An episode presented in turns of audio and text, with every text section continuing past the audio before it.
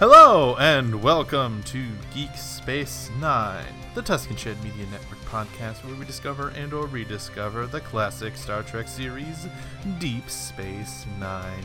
With me, as always, is a very stuffy Sarah Becker. How are you, Sarah? Hello. My Christmas allergies have set in, you know, three days after Thanksgiving, and I'm, you know, chugging Alka Seltzers and popping Sudafed. So, hooray. and I think uh, by the time this episode drops, it will be summerish. So, and, and remember Probably. those warm Christmas spirits, guys. at the time, you Mhm. Yeah, this because it's more because it's warmer than uh, the warm, warmer than the weather, at least in some places, but definitely not definitely not Houston. Yes, No. and uh, another Texas expat, or I'm the expat, another Texas local. On the cast, as always, is Peter Dempsey. Hi. All right, and this week we talked about season two, episode 24 and episode 25, which would be the collaborator and tribunal. As we mentioned last week, it sounded like intense episodes, and they were. So, 1st up is the collaborator. In this episode, the Bajorans are set to elect a new Kai, since Kai Opaka is still off on her uh, weird uh, Eternal War planet, as last we remember. Uh, and of course, uh, the popular candidate seems to be the lovely Vedek Bareil, who Kira seems to be getting much more intimate with, shall we say? hmm Yes. Bow chicka bow wow. Wow, wow, wow. It's uh, like but when you of find course, out that Mr. Incredible and Elastigirl are getting busy, and you're like, oh yes. but of course, the eternal cockblock Vedek Winn is still around, giving us her nice, uh, nice woman smile while we know that she can't be trusted. And wouldn't you know it, right when all this is going on, a Bajoran man named Kubus Oak, who was exiled for collaborating with the Cardassians during the occupation of Bajor, shows back up on Deep Space Nine, and Odo promptly arrests him. Uh, Vedek uh, talks to uh, Kubus Oak, who reveals that he knows who was responsible for the Kendra Valley massacre, a massacre that claimed 43 uh, Bajoran lives, uh, who were stationed away on a secret location that only a few know, and many believed Kubus was the one who told them where they were. However, Kubus reveals that it is actually Vedek Bareil who was the one who set the order dun, dun, dun, to get them killed, including o- Kai Opaka's son. Winn, of course, thinks that this will earn her the election by getting Vedek Bareil out of it, and she decides to make Kira investigate just to prove how true these allegations are. Eventually, uh, Kira goes through a bunch of sort of documents and various technobabbles where she discovers that Bareil really seems to be responsible for the situation and seems to have covered his tracks by deleting emails and the like. a lot of parallels, I can't deny. Um, Kira confronts him and he admits that he was the one, well, sort of slyly does and does not admit that he was the one. Doesn't who, uh, deny. does does does Yeah, and does not deny that he was the one uh, who did it, and he claims he did it because uh, the Cardassians said that they were just going to blow up every village until they found the militia. So it was either the loss of thousands of Bajorans or the loss of 43. But Kira is still crushed by this, thinking she can never trust that. Uh, because of this, Bareil withdraws his nomination for Kai, and Vedek Winn is now Kai Winn. Oh no. Uh, but even worse, Kira, doing a double check, finds out that Vedek Bareil did not do it. That he is covering the tracks for someone else, and she knows that there could only be one person she would go that far for, which is Kai Opaka. That Kai Opaka was the one who collaborated killing her own son to save everyone, and Vedek Winn, I'm sorry, Vedek Bareil covered it up to keep Kai Opaka's name intact. and that is the collaborator. Woo! A lot happened. What do we think about this episode? Such a dramatic episode. Seriously. So dramatic. Mm. too many ups and downs, too many times of Vedek Winn being on screen and just and like and just being like really suspicious of everything she says and knowing that it's all calculated and you're like, can someone just peg her to this, please? exactly. Oh, now She almost reminds- win- Oh, like I, I think I'm just so crazy they actually went that far to me. It's like wow. It, it, and again, it's just maybe it's just politics right now, but it's like ah, no, not again. Yeah. yeah, she almost reminds me of like a Dolores Umbridge type ca- I type was character. just Like thinking that. she's I mean, as of yet she hasn't done anything that's downright evil, but she's tried to side definitely somebody, besides, shady. co- besides coercing a, a, a Bajoran woman to like plant a bomb. That's true. That's very true. Okay, I, mi- I misspoke. She bad. she bad. this this But I agree with the Dolores Umbridge But at the same and, time- uh, it's it's something that Louise and Fletcher and, and does so she's just well. kind of a yeah and she's just kind of a character that you know she she's mean and i'm scared of her but i also kind of like enjoy it when she does show up it's like oh shit's about to go down let's see what happens we all sent our own independent uh gifts on our message of like when Vedek We Winn did. shows up, you'd be like, exactly Yes. and I, I agree with the Dolores Umbridge thing. And Louise Fletcher seems to just have a knack for this because she's such a similar character in uh, in, in in One Flew Over the Cuckoo's Nest, where you know that person, you know that person who uses power and lies and manipulation to get what they want, and it just drives you crazy because it's like someone made a good point that like you're never gonna run into Voldemort, a Voldemort type, you know, a uh, a, a yeah a, a noseless Someone just evil out and out wizard. bad. But you'll run into a person who will ruin your life through lies and coercion and manipulation. Like that happens, and so I think And that's do it all- characters. and do it all with a lighthearted chuckle wearing pink and being obsessed with cats And Vedek Winn too is just so pleasant. You know, it's like, it's always that pleasant exterior that. uh or at least politically pleasant. Yes, I, I loved her little sly thing where like she's trying to get uh Sisko's favor to win her the election, and he's like, oh my god "No." that scene was great Oh, Yes. Wonderful. I just love the way Sisko's like, let's just wait a week. And then she's like, but we could do it now. hmm He's like, no.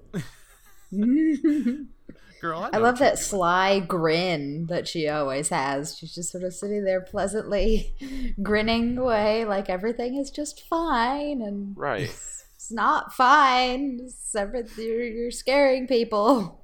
She is the epitome of the "this is fine" meme. You know, like whenever Yeah. going wrong for her. But the but the trick is she's mm. the one who started the fire. this is Yes. also true. Exactly. Yeah, She and then is I the just fire. I love later on. She's like, "Uh, tell Sisko that I don't need to meet with him anymore." And it's like, oh, mm, "You're the worst."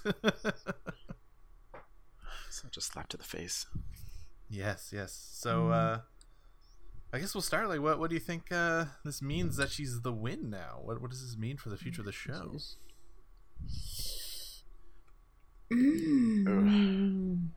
There's going to be some very increased tension between the Federation and the Bajorans.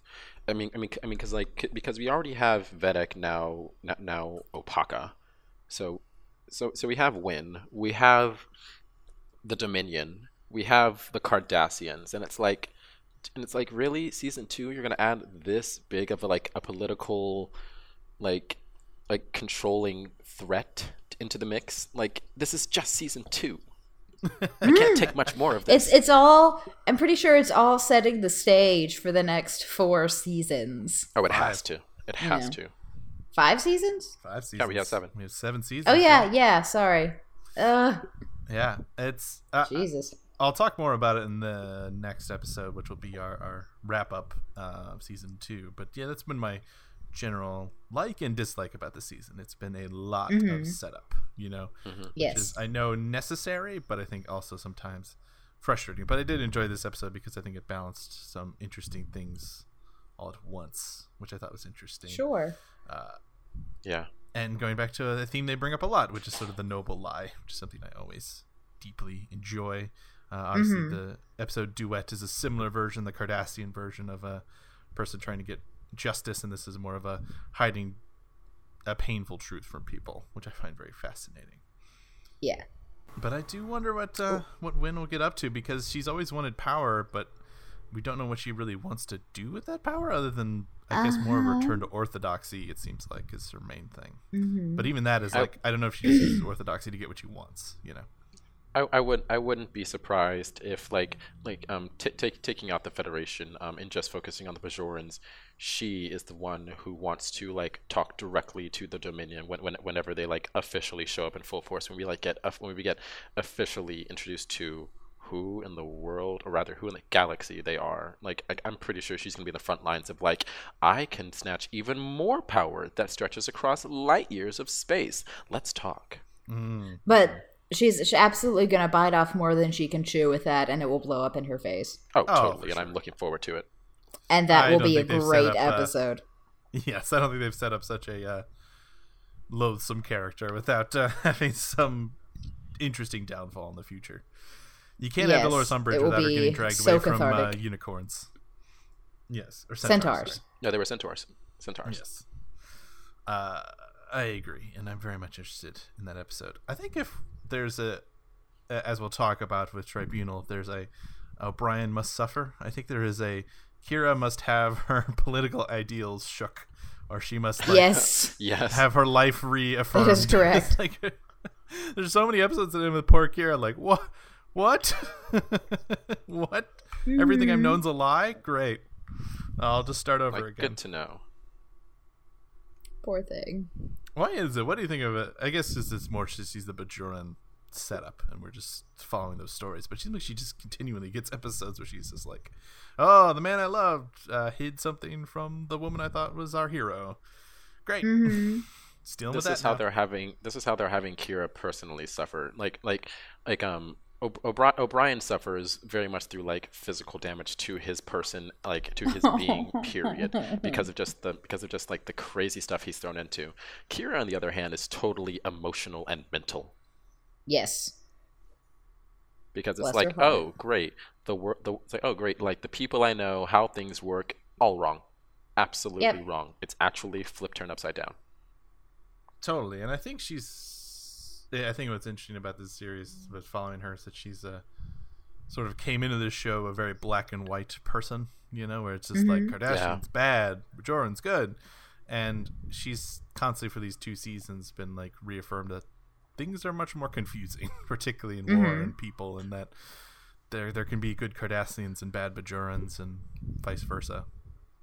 Yeah, but that's there's a lot good because it creates an excellent opportunity for character development, which is my favorite thing.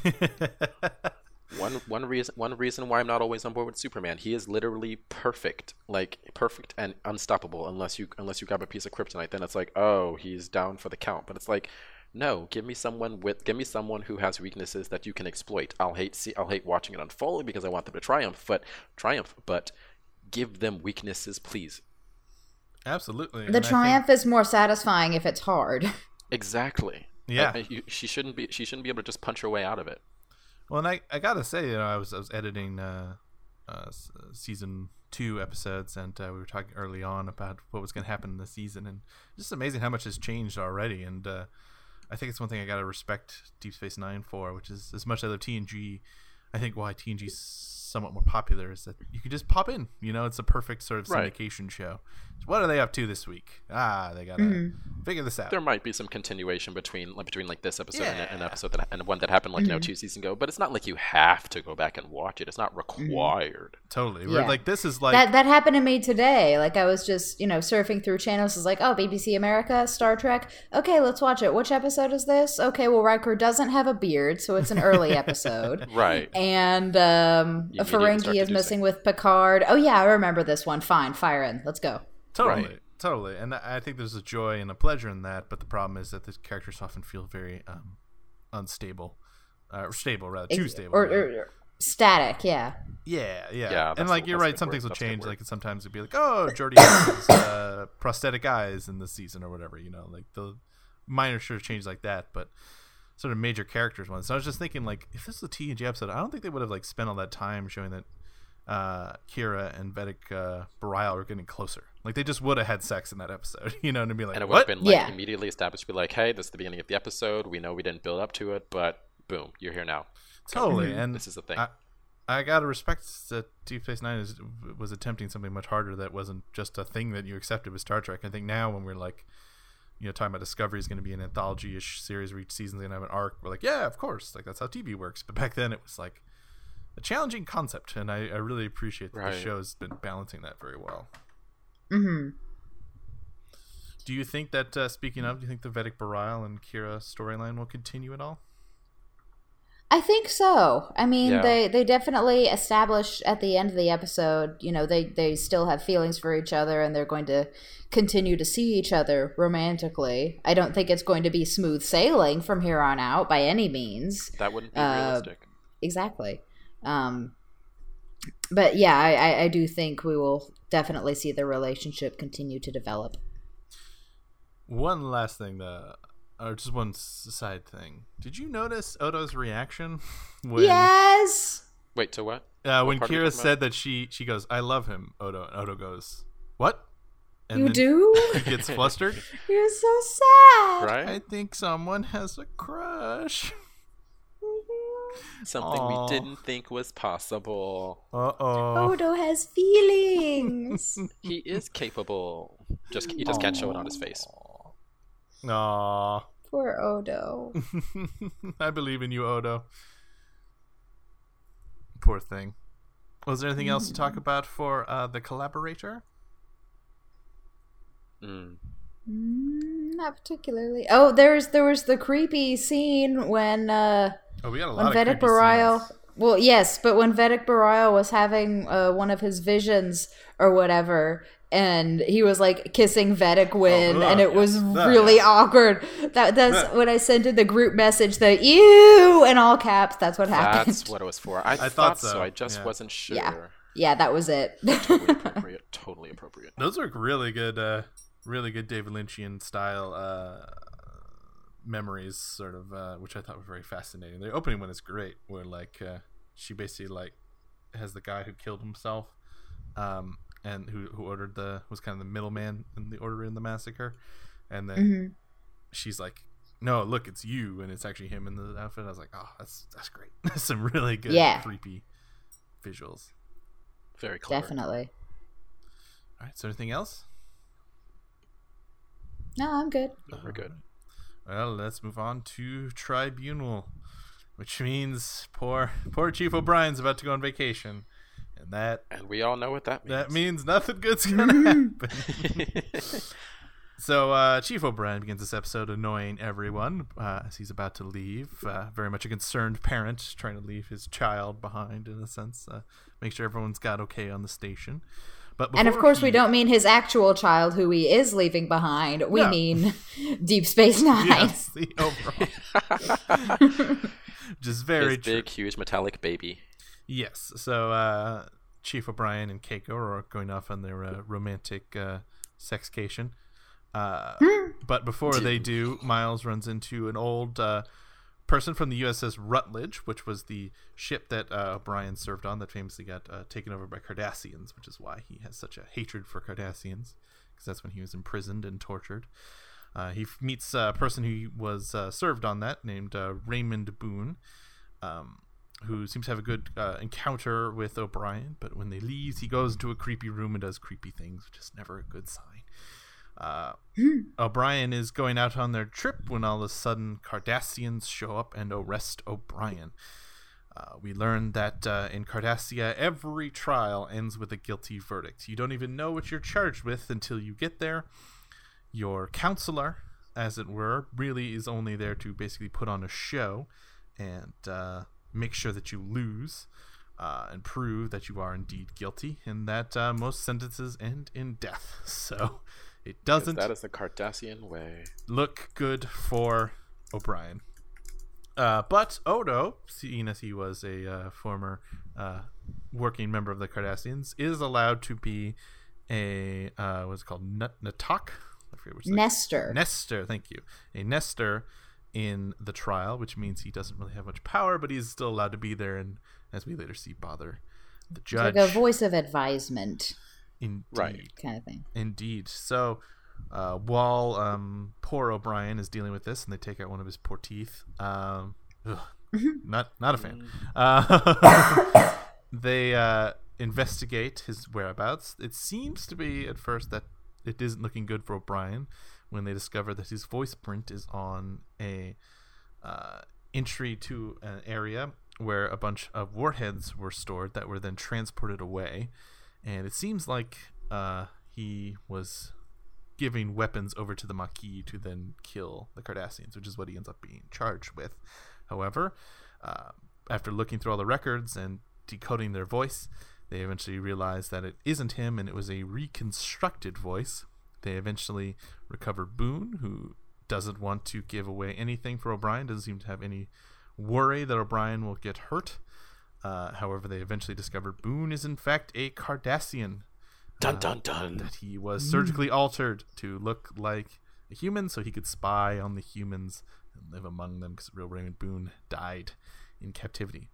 Meanwhile, while this is going on, we just follow the uh, court procedures. As we said, we follow the uh, lovely uh, Kovat, who is his counsel, who uh, is so depressed the entire one because he's like three days away from retirement, and this poor guy won't just admit that he's guilty and get killed like everyone else does.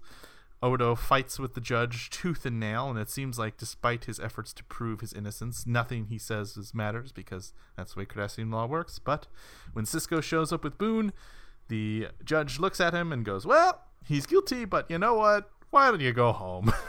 You're reformed. I can tell. yeah, it's fine. Um, obviously, knowing that the jig is up and that would look worse if they do it.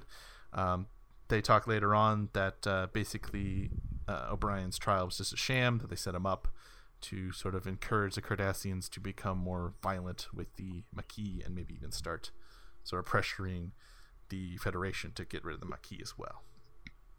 And that's how it ends with poor O'Brien finally going on vacation. So, what do we Oh, yeah, think of because this? they do give him extra. They do give him extra time at the end. Sisko's like, you know what? Yeah, just just just go, please. Just leave. You deserve it.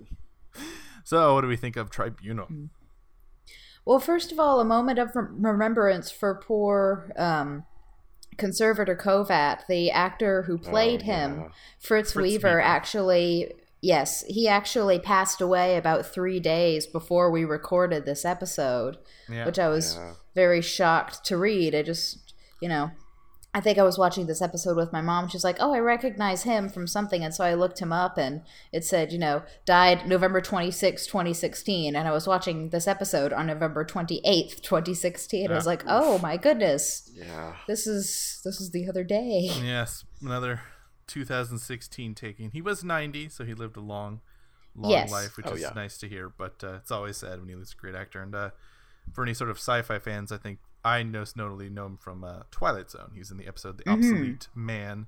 He played Oh. the uh, the judge that uh, uh, Burgess Meredith captures and sort of. Uh, wisely tortures in a very interesting sort of interesting maniacal way that's very fun uh, fantastic episode the obsolete man one of the best twilight zone episodes ever. So also failsafe marathon man thomas crown affair. He's just been around forever. He's a awesome actor. It's very sad to hear that.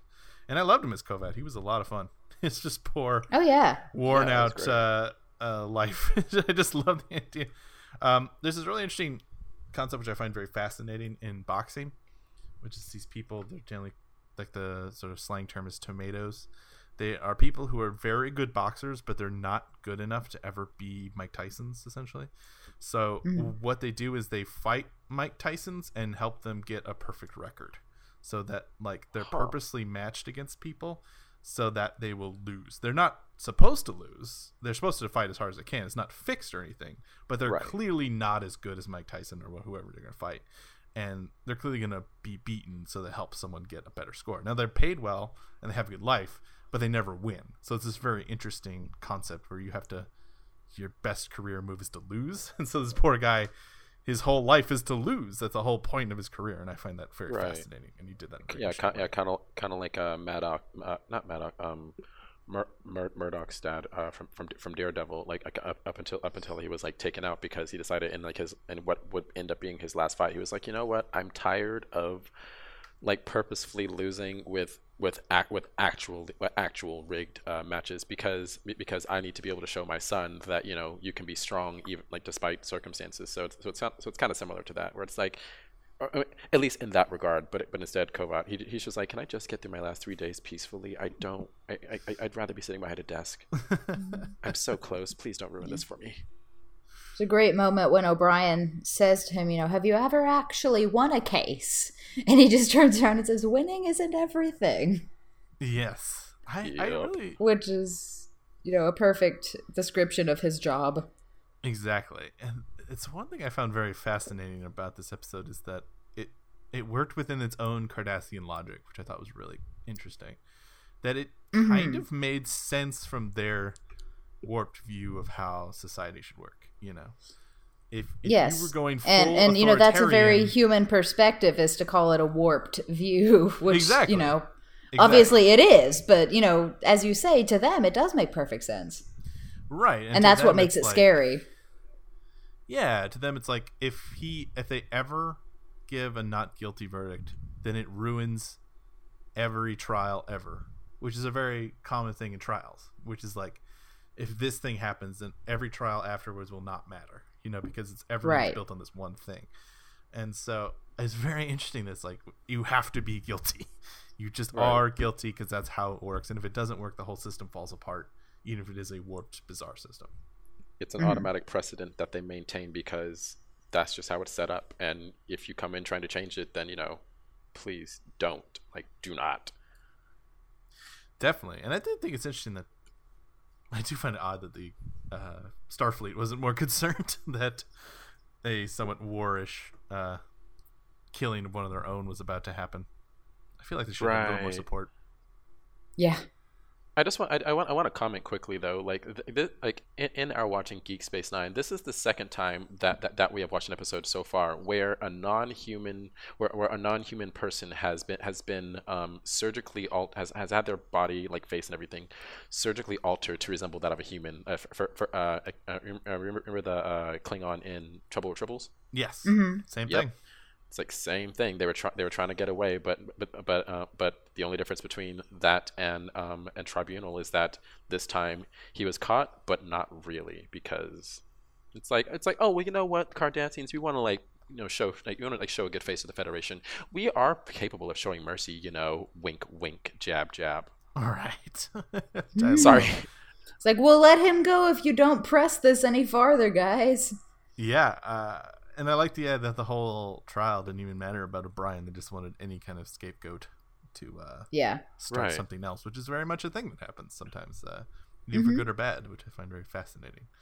That trials sometimes matter more than the regular people themselves, which I find very interesting. That uh, there's a good podcast about the the couple that were the case that got the sodomy law broken down in the United States. And that basically they mm-hmm. weren't a couple; they were just like two people who had sex who kind of hated each other, and mm. it was impossible to keep them together and keep doing the trial. But like, it's so hard to get someone who had like a straight up case like that that they needed them to get that law taken down because it's a very important part for gay rights. And it was sort of an interesting thing where it's like the the political stuff matters more than you in the situation. Right. And it was the same thing in a darker way for O'Brien. It's like you don't matter. It was all about something else. Mm-hmm. But because O'Brien must suffer, it had to be him. Oh yeah. Oh totally. I really enjoyed the uh, um, judge to Makbar, played by Caroline. Yeah, Lagerfelt. she was great. She was great. Yeah, you took my word, Sarah. Uh, same wavelength. She's like the Cardassian version of Vedek Winn. Oh, yeah, that's evil yeah. women. I like how the um the Ferengi have the articles of um oh fuck what are they called? Articles of uh jurisprudence. The well, the, the, the Cardassians have articles of yeah. jurisprudence, and and the um, Ferengi have rules of acquisition. I feel like that. I just think it's interesting that the Ferengi have the rules of acquisition when the Ferengi are very much all about acquisition and they kept bringing up the um, articles of jurisprudence um, with the Cardassians, and I'm actually looking up the definition of jurisprudence right now, so I don't say something really stupid.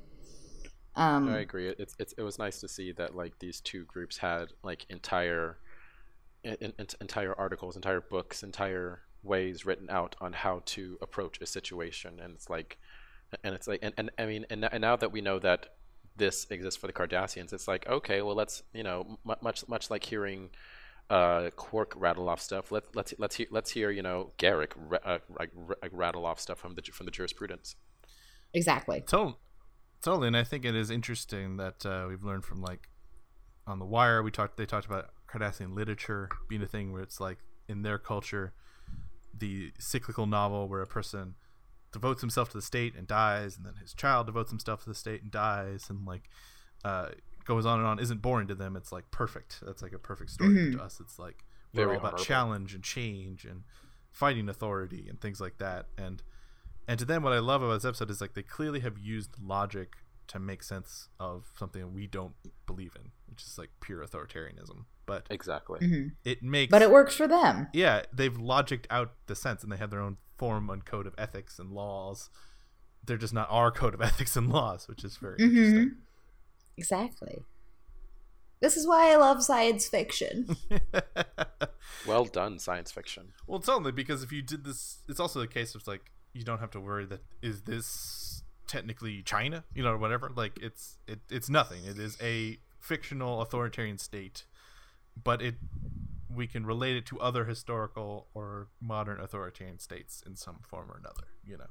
right. which is what makes it so great because it's like you don't have to be historically accurate or anything like that. You can take the best parts of everything, you know, where it's like it's a perfect authoritarian state rather than the real ones that exist, which are kind of in between a, a real one.